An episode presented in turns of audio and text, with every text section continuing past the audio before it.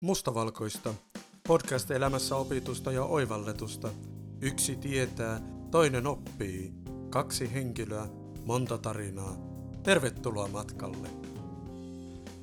Tom of Miller, jälleen kerran podcastissa. Mitä kuuluu, Tom? Ihan hyvää, kiitos. Tässä niin kuin moneen kertaan rokotettuna keski-ikäisenä ja jo vanhimpia lapsianikin jo rokotuttaneena, niin, niin tota, tämähän rupeaa näyttää siltä, että ehkä jo vuonna 2022 niin tilanne alkaa normalisoitua. Oliko tässä niin tämmöinen poliittinen kannanotto tähän alkuun? Rokottamisessa ja rokottamatta jättämisessä niin ei ole mitään politiikkaa. On vain järki ja ei-järki. Asia vilpitön. Toi ei ole mikään mielipideasia. Jos et halua rokotuksia, olet väärässä, etkä välitä muista ihmisistä. Jos haluat rokotuksia, olet oikeassa ja välität muista ihmisistä. Se on niin yksinkertaista. Siirrytään eteenpäin. Siirrytään eteenpäin todeten, että meitä on kaksi täysin rokotettua ja ymmärrät varmaan minut tietävänä, että miksi en ole ihan se kovin rokotevastainen ihminen. Ymmärrän hyvin ja vaikka oletkin Bible Beltiltä kotoisin, niin silti. Hyvä. Hei, tänään me matkataan asiakaskokemuksen ja myynnin johtamisen parin. Mä haluaisin Tom, että sä määrittelet aluksi, mitä sulle on myynnin johtaminen ja myynti. Joo, ihan sekunti. Ö, ennen kuin mennään siihen, niin mä halusin ö, saadun palautteen perusteella, niin lasten äänistä on tullut palautetta. Ö, valitettavasti ne kaikki lasten äänet, joita on kuulunut tässä podcastissa ja tulee kuulumaankin jatkossa, ei varmaan tänään, niin on minun lapsiani. Ja, ja tota, kun täällä etätyökonttorissa koronan takia joutuu tekemään töitä ja asuu kuitenkin samassa talossa kuin lapsensa, niin onnellisessa asemassa ihminen on, niin koittakaa, hyvät ihmiset, kestää, minäkin kestän. Ja paljon enemmän kuin tämän podcastin ajan. Mutta eikö sulla ollut ne todella tehokkaat ää, noise kuulokkeet, joilla sä kuljet siellä kotona? Mitä? Eikö sulla ollut Tota, ne todella mennään, mitä? Mennään, mennään, mennään eteenpäin. Sä pyysit mua määrittelemään, että mitä myynnin johtaminen on mulle vai asiakaskokemuksen johtaminen? myynnin johtaminen? No siis myynnin johtaminen on myynnin johtamista, eli kuinka me äh, johtamista työkalua käyttäen niin varmistamme, että myymme sen verran, mitä meidän tarvitsee ja mieluummin vähän enemmän niitä palveluita tai tuotteita, joita valikoimassamme on. Tämä sen takia, että mä tuon tähän teoreettisen näkemyksen asiakaskokemuksen johtamisesta, ja jos me lähdetään näitä pallottelemaan keskenämme, että miten, miten me nähdään. Viime vuonna ilmestyneessä asiakaskokemusstrategiana kirjassaan Puustinen ja Saarijärvi toteaa, että asiakaskokemuksen johtaminen on kyvy, kykyä ennakoida asiakkaiden muuttuvia tarpeita, oppia niistä ja reagoida niihin luomalla ylivertaisia kokemuksia, luovia palveluita ja tuotteita sekä kokonaisvaltaisesti johtaa tätä. Miltä tämä susta, Tom, kuulostaa? Mä haluan kuulla tuon uudestaan, ja mä luulen, että kuulijakin on hyvä kuulla tuo uudestaan tuo puhdas sitaatti. Kyky ennakoida asiakkaiden muuttuvia tarpeita, oppia niistä ja reagoida niihin luomalla ylivertaisia kokemuksia, luovia palveluita ja tuotteita, johtaen tätä kaikkea. Joo, varmasti.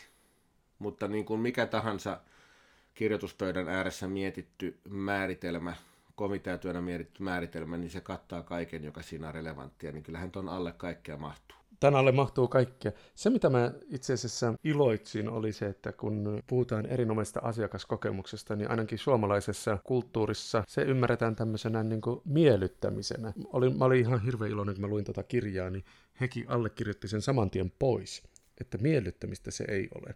Eikä se ole sitä, että täytetään asiakkaan kaikki halut ja tarpeet. Ei, ei missään nimessä ole. Tohon lauseeseen kiteytyy se nyt, mikä mun mielestä näissä keskusteluissa on aina tärkeää ja usein pitää nostaa esille ihan niin kuin eksplisiittisen selvästi on se, että asiakaskokemus on totta kai tärkeä, mutta se on kuitenkin liiketoiminnan edesauttaja. Tarkoitan sillä nimenomaan sitä, että asiakaskokemuksen johtaminen on hyvä asia, mutta samaan aikaan, samaan aikaan täytyy johtaa myös sit sitä, sitä myynnillistä aspektia. Mä taas on sitä mieltä, että niitä ehkä jopa liikaa eriytetään, koska se, että Kyllä. sä johdat asiakaskokemusta, niin se sisältää sen, että sä johdat myyntiä ja se sisältää sen, että sä tuot tulosta. No miten sun kokemuksessa, niin kun sinä olet kans, niin kuin minäkin, niin kaiken näköisillä kursseilla saanut, saanut elämässäsi olla, niin Miten sun mielestä, niin kun asiakaskokemusta pyritään muuttamaan, parantamaan, johtamaan, niin edespäin, onko siinä se myynnin aspekti mukana niissä tilanteissa, missä sua on tässä asiassa niin kuin johdettu, opastettu, koulutettu? Se vaihtelee ihan hirveästi, se vaihtelee ja monestihan koulutukset ja valmennukset viedään niin, että puhutaan siitä, että asiakaskokemusta on se, miten asiakasta kohdataan ja miten asiakkaalle jutellaan ja miten asiakkaasta pidetään kuin kukkaa kämmenellä – ja samalla unohdetaan keskustella siitä, että koko tämän, niin kuin sä sanoisit varmaan, seremonian rinnalla, niin tavoite on se tulos ja tavoite on se myynti ja fyffeä viivan alle. Aikoinaan muistan erittäin vahvasti yhden kouluttajan, nyt kun sä menit tähän valmentajien, varmaan suakin kouluttanut tämmöinen konsultti kuin Tapani Pöllänen. Mulla on jäänyt hän mieleen. Hän oli tosi vahvasti sellainen, että muistakaa, että te teette tätä sen takia, että tämä firma menestyisi, ei sen takia, että te olette jotain hovipalvelijoita.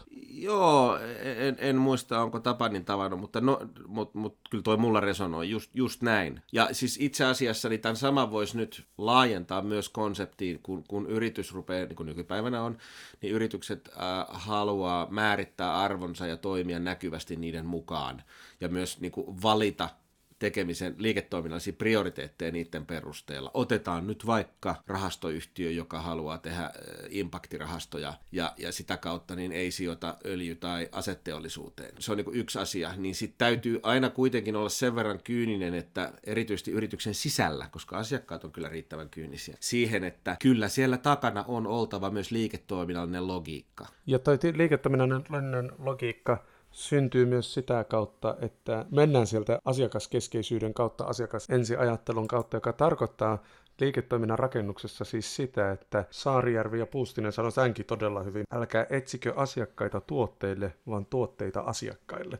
Niin aika helkatin moni yritys toimii just niin, että ne keksii tuotteen ja sitten ne lähtee etsimään asiakkaita, eli harjoittaa pelkkää myyntiä ilman asiakaskokemusta. Sitten ihmetellään, jos ei myynti vedä, tai ihmetellään, jos asiakkaat ei tykkää koetusta palvelusta. Se, se on kieltämättä yksi tapa, ja mä, mä luulen ja toivonkin, mutta mä luulen, että siis tässä korona-aikana on monestakin syystä enemmän ja enemmän ruvennut seuraamaan ravintolayrittäjien toimintaa. Kyllä siinä näkee sen, että siellä kyllä niin ne kovimmat osaajat, ja mä en nyt puhu tarjoama ja valikoiman tasosta, vaan siitä, että miten näihin asioihin suhtaudutaan. Kyllä monet yrittäjät on huomannut sen, että proaktiivinen kommunikointi potentiaaliseen asiakaskuntaan on ihan älyttömän tärkeää, ja myös sen, niin kuin, sen kommunikoiminen, mikä on ravintolassa tärkeää tärkeitä, koska ravintoloita käyttävät kuluttajat erityisesti niin rupeaa olemaan erittäin laatutietoisia. Kiinnostaa se, että minkälaisilla periaatteilla sitä, sitä liiketoimintaa siinä ravintolassa tehdään. Tavallaan sen, että kun mulla on hyvä tuote, niin asiakkaat tulee ja mä myyn tätä, koska tämä on hyvää, niin se on varmaan totta, jos sä pidät työmaaruokalaa kostamuksessa vuonna 1974. Toi oli erittäin hyvin sanottu. Toi oli erittäin hyvin sanottu. Koska Kiitos, mulla se... oli niin sanottu valoisa hetki. Näköjään.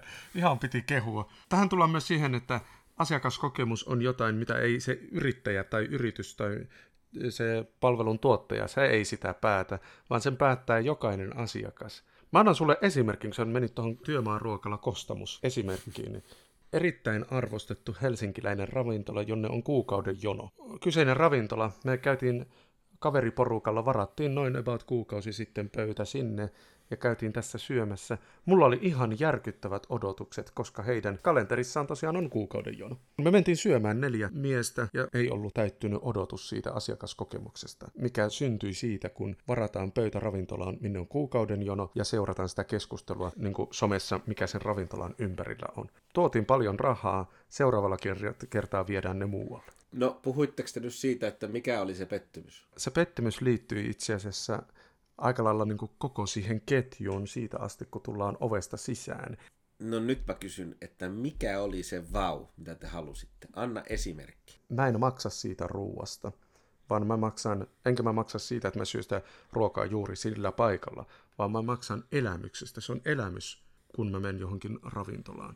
Mulle pitää tulla sellainen elämyksellinen kokemus, jossa mä lähtiessä mietin, että mä haluan ehdottomasti tänne uudestaan. Sä missasit nyt kokonaan sen pointin, että mikä sieltä puuttuu. No sieltä puuttuu se asiakaskokemuksen johtaminen tietenkin. Ai sä heit sitä. Mä itse asiassa mietin tätä kysymystä. Mä seurasin paikan omistaja, näin mulle ainakin kerrottiin, että hän olisi se. Niin, niin sä oot ihan oikeassa. Hän ei ollut onnistunut viestimään hänen omaa erinomaista toimintaansa henkilökunnalle. Hän ei ollut onnistunut kopioimaan sitä sinne itse asiassa oli aamulla oli mielenkiintoinen keskustelu yhden, yhden, yhden konsultin, vanhemman konsultin kanssa aiheesta. Kulttuurimuutoksen vieminen organisaatioon ja puhuttiin just nimenomaan siitä, että esimerkillä johtaminen, mikä on klisee, mitä paljon käytetään, niin se pätee asiakaskokemuksen johtamiseen siinä, missä moneen muuhunkin, mutta mä valitettavasti olen sitä mieltä, että mulla ainakin menee parhaiten jakelu ja itse olen saanut parhaat tulokset on se, että kun sä äh, toteutat sitä esimerkillä johtamista, sen jalkauttaminen ja, ja upottaminen tapahtuu paljon nopeammin, jos sä aina muistat pysähtyä oikeassa kohdassa ja sanoa, että hei, huomasitteko te mitä mä just tein tossa? Mä yritin tätä, miten se teidän mielestä onnistuu? Joka kerta, kun sä teet sitä esimerkin kautta. Ja sitten sä Kyllä. pikkuhiljaa huomaat, että se on pitkä prosessi ja kun mä sanon pitkä prosessi, niin nykyihmisille pitkä prosessi on kvartaali tai kaksi. Siis käytännössähän se, mitä, mitä sä tuossa kerrot, on kommunikaatio. Puhu ja viesti siitä, mikä on se asiakaskokemus, mitä kyseinen putiikki haluaa asiakkaan kokevan mitä tavoitellaan. Isommissa yrityksissä lähtee siitä, että miten ihan ylin johto puhuu siitä asiakaskokemuksesta ja sen olemisesta osana organisaatiota. Miten sitä asiakaskokemusta pidetään yllä ihan läpi koko organisaation pienessä niin ravintolassa se lähtee just siitä, että näytetään esimerkkiä ja sitten viestitään työyhteisölle, sille omalle jengille. Tämä on se, miten mä haluaisin, että me kaikki toimitaan, jotta tämä asiakaskokemus syntyisi juuri näin, ja pidän vielä tehokkaampana sitä, että siihen jopa tavallaan niin pyritään lyhyitä keskusteluita luomaan sen ympärille, että olisiko mä voinut tehdä sen teidän mielestä jotenkin paremmin. Vielä enemmän niin kuin nopeuttaa sen asian niin kuin sisäistämistä ja sen muuttumista luontaiseksi osaksi sitä työrutiinia. Täytyy myös ymmärtää se, että varsinkin matalapalkkaisissa hommissa, joka usein on asiakasrajapinta, niin nämä saattaa kyynistää aika paljon nämä asiat. Niin sen kyynistämisen välttämiseksi aikaisessa vaiheessa äärettömän tärkeää, että ne, jotka sen asiakaskokemuksen johtamisesta vastaa, niin antautuu täysin itse tekemään niitä asiakaskokemukseen liittyviä virheitä ja altistamaan itsensä keskusteluun. Se on ainoa tapa ottaa se kyynisyys pois. Jos se tulee top down, nobody's gonna do it kun aikoinaan tein par- töitä neuvonnan parissa, sijoitusneuvonnan parissa. Ja joskus tehtiin niin, että porukka, jota mä vedin, mä otinkin asiakkaan ja jengi tuli kuuntelemaan sitä mun keissiä. Hitto, että se oli pelottava. Mm. Se oli pelottavaa sen takia, että mä itse asiassa altistin itseni haavoittuvaiseksi sille porukalle ja samaan aikaan niistä hetkistä syntyi ne parhaat keskustelut, kun me kuunneltiin tai seurattiin toinen toistemme kohtaamisia ja vaihdettiin ajatuksia niistä. Just niin, ja mä lupaan sulle, että kun sinullakin keski alkaa ja pikkuhiljaa horisontissa häämöttää, niin se helpottaa, koska sä välität paljon vähemmän, mitä muuta ajattelee. Se on totta myös sekin. Tästä valmentamisesta mun on pakko aina kertoa yksi tarina. Mä oon toiminut näissä asiakaskohtaamisten valmennushommissa ja muissa. Ja tämä ei valitettavasti ole rajoittunut ainoastaan työympäristöön, vaan mä oon myös asiakkaana sortunut tähän. Vuosia vuosia sitten Oulussa oli yksi tämmöinen laukkukauppa, mistä mä ostin kaikki mun reput ja matkalaukut ja kaikki. Se oli tämmöinen pieni kauppa. Siellä oli loistava myyjä, loistava omistaja, joka osasi sen työn. Sitten hän otti itselleen siihen nuoren henkilön, joka tota, oli tosi epävarma. Ei osannut kohdata eikä myydä. Ja mä sitten menin ystävän kanssa sinne ostaa itselleni matkalaukkua, menin sisään ja koht, näin poispäin. Se oli aivan mun näkökulmasta todella puutteellinen asiakaskokemuksen näkökulmasta. Mä en tiedä mitä mulla viiras, mutta mä päätin, että hei, mä valmennan tätä työntekijää. Ja mä menin ja kerroin hänelle, että hei, mä ostan tämän laukun, mutta ennen kuin mä ostan tämän laukun, mä tuun uudestaan tuolta ovesta sisään niin monta kertaa, että mä saan sen kokemuksen, että vau, sä haluat mulle tosiaan hyvää tämän tuotteen myymällä ja näin poispäin. Välihuutona, tossa syntyy sellainen tilanne, mitä teini-ikäinen tyttäreni kutsuisi nimellä kringe. Kyllä, juuri.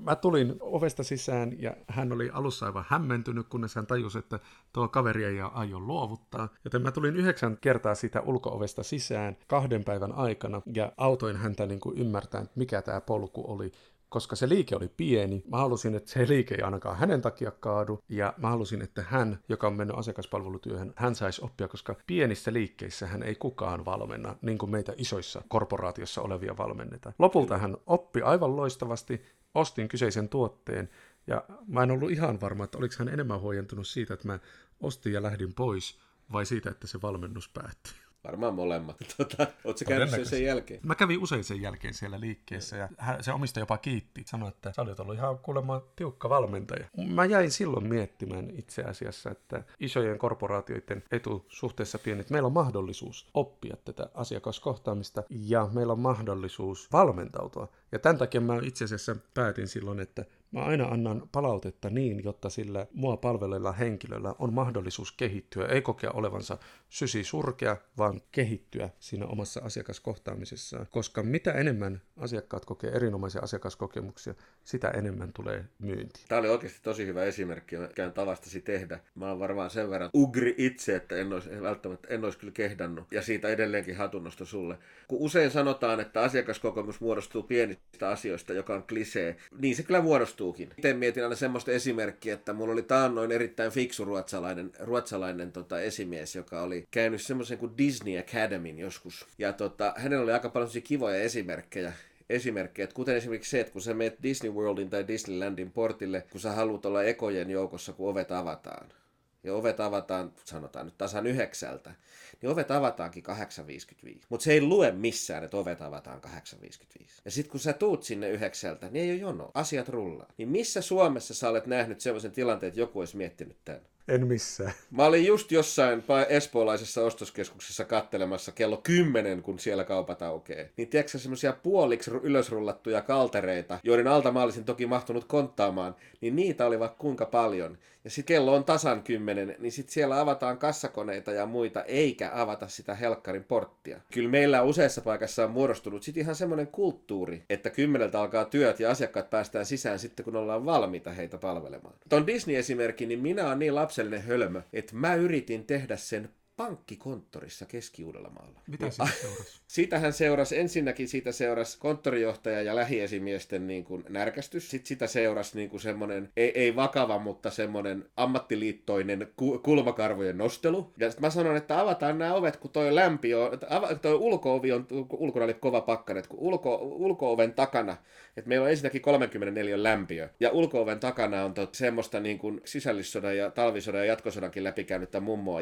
mummoa on siellä pakkasessa ja viimassa odottamassa, että pankin ovi aukeaa, niin kello on viitta vailla, niin päästetäänkö ne lämpiöön edes? Se oli ihan ok, mutta mä sanoin, että mitäs jos avattaisikin tämä konttorinkin ovi, ne vois mennä istua tuohon ja ottaa nuo vuorolaput. Ja me voidaan sanoa niille, että hei, tervetuloa sisään lämpimään, tossa on vettä ja kahviautomaattia. Me ihan heti ei, ei päästä palvelemaan, mutta muutama minuutin päästä ruvetaan ottaa yksi kerralla. Niin tämä oli ylipääsemätöntä. Ja varmaan se johtui sitten myös minun onnettomasta ja kömpelöstä tavasta kommunikoida sitä, kun haluttiin sitä yhdessä yrittää. Mutta tota, epäonnistuu. Mä edelleenkin sitä mieltä, että se olisi todella hienoa.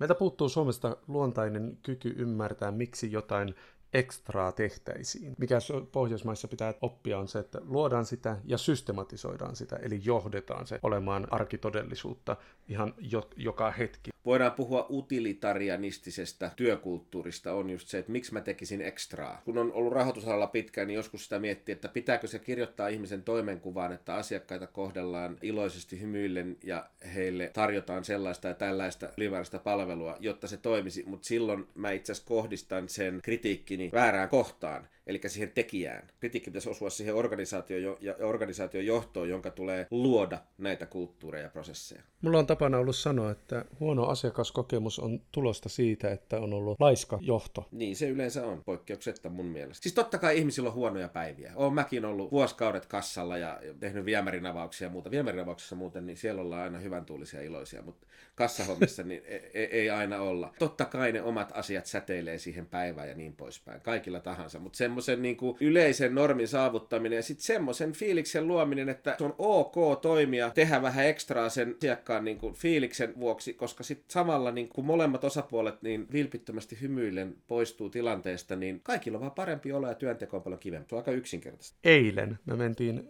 hyvän ystävän kanssa hipsterikahvilaan vissiin. Somessa erittäin rumutettu kahvila ja mä en ollut ikinä käynyt siellä. Niillä on myös ravintolapuoli siinä ja me mentiin viittavaille keittiön sulkemisaika. Eli tuntia ennen ravintolan sulkemista. Niin tämä mun kaveri sanoi, että Mä en ole varma, kehtaanko mä enää mennä sinne, kun keittiö menee viiden minuutin päästä kiinni. Ja mä ihan miettii, että mutta se ravintola menee tunnin päästäkin. Eli se kokki ehtii tehdä ruuan, mä ehdin syödä ja silti asiakas pelkää mennä tilaamaan ruokaa, eli tuomaan sitä rahaa. Se ei johtunut tästä paikasta, vaan kertoo hyvinkin enemmänkin kokonaisvaltaista suomalaista kulttuurista.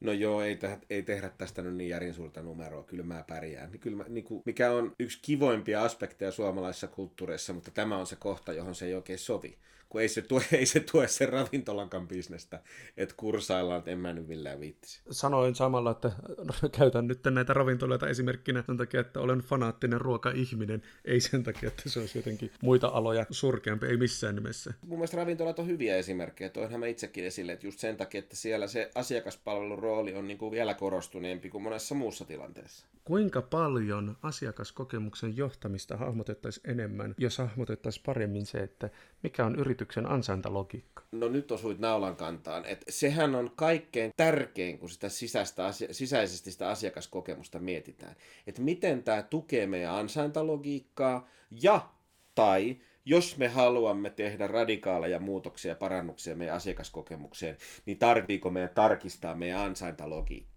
Eikö niin? Mutta totta kai on sanomattakin selvää, että bottom line pitää, ja miksei top line pitää pitää mielessä molemmat, kun näitä muutoksia tehdään. Mikä viivan alle jää on tärkeää, mutta totta kai myös myynnin tason säilyttäminen ja kasvattaminen on tärkeää. Yrityksen edelleenkin tärkein tehtävä on tehdä liiketoimintaa, joka on tuottavaa ja kestävää ja jatkuu. Ja sitten samalla Kyllä. se voi tuottaa voittoa omistajilleen ja sitten se voi, voi pystyy, pystyy työllistämään työntekijänsä ja tarjoamaan heille etenemismahdollisuuksia, et cetera, ad infinitum ad nauseam, eikö niin? Mutta kun näitä mietitään, niin asiakaskokemuksen tekeminen loistavaksi niin pitää olla niin synkassa sen liiketoimintalogiikan kanssa, ettei se vaan millään tavalla aiheuta mitään bisneseroosiota, ettei synny ylipalvelua. Ei synny ylipalvelua eikä alipalvelua. Erinomainen asiakaskokemus ei ole ainoastaan kokemusta sen liiketoiminnan ympärillä, vaan on jotain, joka on myös yhteiskunnallisella tasolla merkittävä. Eli ei riitä enää, että mä saan hyvän kokemuksen, minä yksilönä, minä Otsona tai minä Tom of Millerinä. Itse asiassa sen palvelevan tahon pitää tuoda myös yhteiskuntaan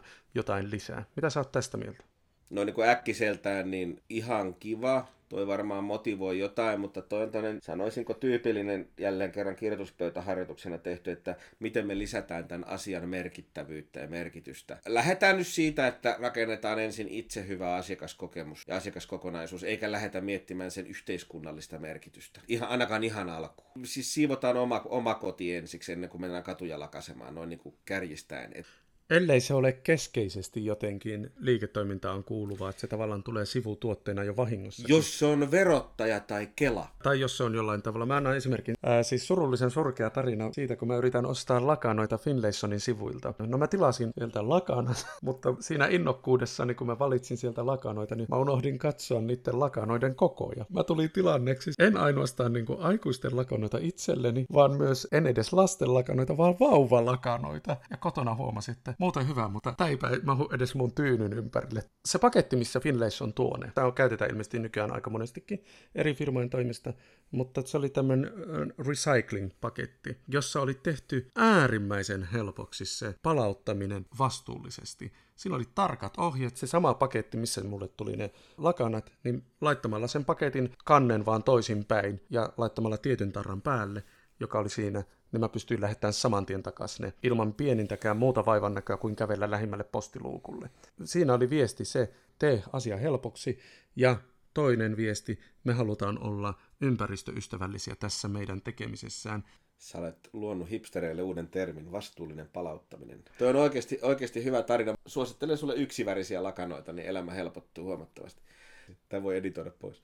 Just hyvä esimerkki siitä, että sun ei tarvinnut kohdata ketään Finlaysonin henkilöä, vaan se oli mietitty se prosessi ja siinä käytettiin oikeita sanoja ja se oli tosi fiksu ja sulle vaivaton. Siinähän se on. Se on paljon vaikeampaa viedä se ihmisten kautta käytäntöön. Saatikka sitten niin, että ison konsernin ylinjohto miettii näitä juttuja ihan vilpittömästi ja haluaa ja on esimerkkinä, mutta kun ne pusertuu sen kymmenen johtajakerroksen läpi sinne tekijöille, se ei ole ihan helppoa. Ja mä sanon, että montaa esimerkkiä ei ole oikeasti onnistuneesta muutoksesta. Tämä muutos on jotain, mitä meidän pakko ehdottomasti käsitellä. Otetaan se tähän lopuksi. Kerro lisää sun ajatuksia tästä muutoksesta kohti asiakaskokemuksellista organisaatiota. Tämä liittyy siihen aamuiseen keskusteluun, josta mainitsin sen konsultin kanssa. Eli siis kun sä viet sitä asiaa eteenpäin ylimmässä johdossa suuressa konsernissakin, niin mä väitän, että ainoa tapa saada varmistettua, että se alkuperäinen tahtotila toteutuu asiakasrajapintaa myöten, on se, että toimitusjohtaja, toimitusjohtajan johtoryhmä aktiivisesti jalkautuu kaiken tasoisten tekijöiden joukkoon organisaatiossa ainakin vuoden, miksei kaksi. Puhumaan niitä asioita, näyttämään niitä esimerkkejä, tekemään jopa kömpelösti itse niitä asiakaspalvelujuttuja käymään sitten keskustelua siitä, että miten mulla meni, tämä tavoittelin ja onnistuiko mä siinä. Tämän tyyppistä. Se vie ihan pirusti aikaa. Mutta jos muutoksessa ollaan tosissaan, niin se on se investointi. Kahvila liiketoiminnasta on nostettava siis Espresso House, tämä ruotsalainen kahviketju, joka on tullut Suomeen kuin monsuuni sade. Heillä on tämmöinen tyyli, että joka kerran kuussa vai jopa useammin koko johto jalkautuu perjantaiksi töihin kahvilaan ja näkyy siis siellä henkilöstölle yhtenä asiakaskokemuksen tuottajana. Siis nimenomaan se inhimillistää johdon ja kun johto inhimillistetään, niin se nopeuttaa näiden asioiden läpiviennistä. En välttämättä itse osaa, mutta näin mä haluaisin, että tätä meillä tehdään. Nyt tässä loppuun, niin tota, mä oon valinnut biisin, joka sopii tähän tai ei, mutta on iloinen renkutus. Bändi ei ole ehkä niin punk kuin se oli tätä biisiä tehdessään ja levyttäessään, Meillä on oikeus olla huoleton. Työpaikkamme Akun tehdas on. Miksi meitä laiskuja laulettaa? Helppo raha ja elämä naurattaa. Eli Eppu Normaali ja Akun tehdas. nyt, nyt, mentiin, nyt mentiin kirkkaalle 80-luvulle. Taitaa olla melkein 70, mutta kiitos. Kiitos. Miksi sellaisia kysytkin, nythän meistä tykkäävän. Hämytkin